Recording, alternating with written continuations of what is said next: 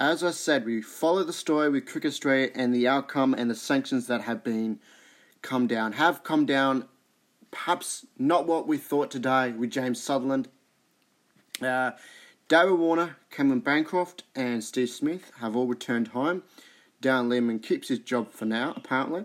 Further sanctions will be coming their way, apparently, over the week, possibly as of next week. So, still a little bit in the dark about this, the, I guess, the punishment and the sanctions that will be put on those three players. And I, again, I don't think it was only three players. I think the three that have been thrown under the bus, particularly Cameron Bancroft.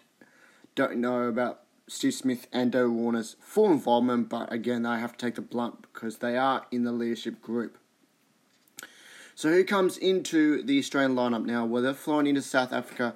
Joe Burns, Matthew Renshaw, and Glenn Maxwell all arriving in to South Africa today. So, they're the ones flying in. But I want to take you back a step now. Um, the final decision on these players, their futures, will be decided later.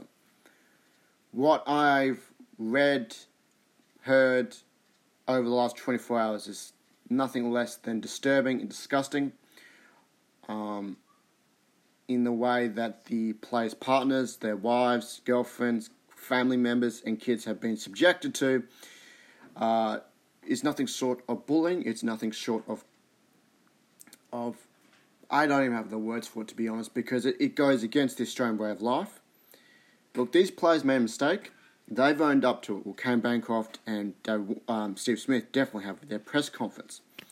However, it is wrong of us to go against the, the players' partners, their wives, and their children and go after them online. That is disgusting. It is wrong. It's, it's tantamount to bullying we are putting these players like they're murderers. Now, what when, yeah, they cheated.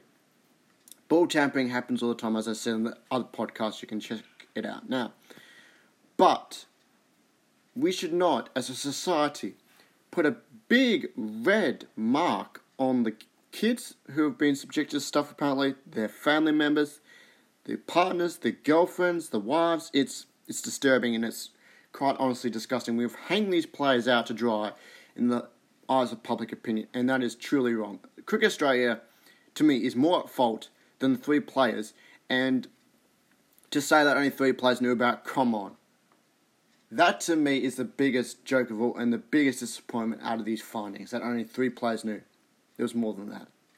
So we'll see what really comes out in the next few days.